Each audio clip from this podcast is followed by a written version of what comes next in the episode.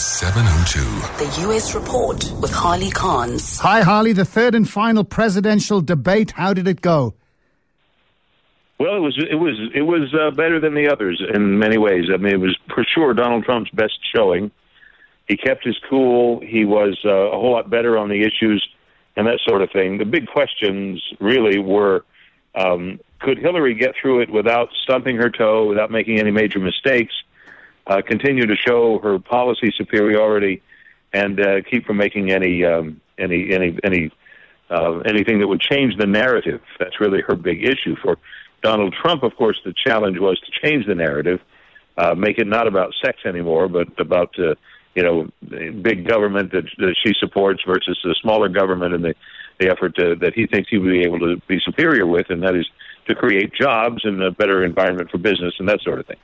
I think he did that in many ways. He did a better job, but he also um, it is Donald Trump we're talking about. He managed to shoot himself in the foot because he almost guaranteed that the big headline out of this is going to be Trump refuses to say that he'll support the winner of the election. Because they ask him, you know, will you, you know, support the results of the election no matter how it goes?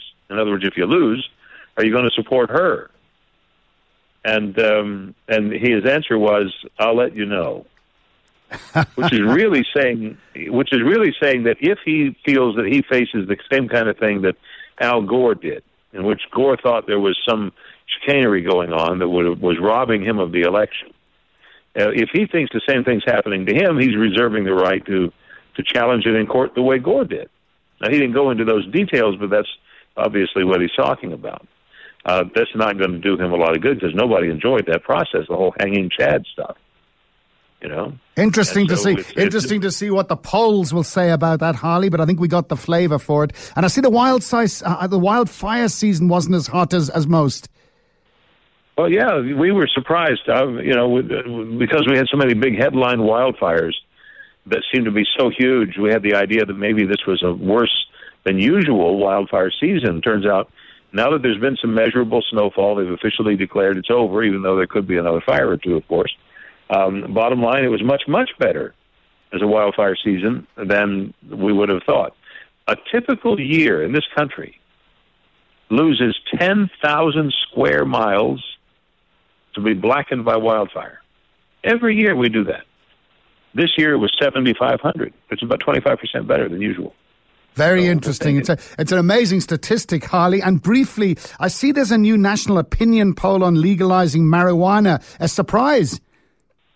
Yeah, the tide has turned for marijuana. The new Gallup poll finds 60% of Americans support legalizing pot. Back in 1969, it was still wacky weed.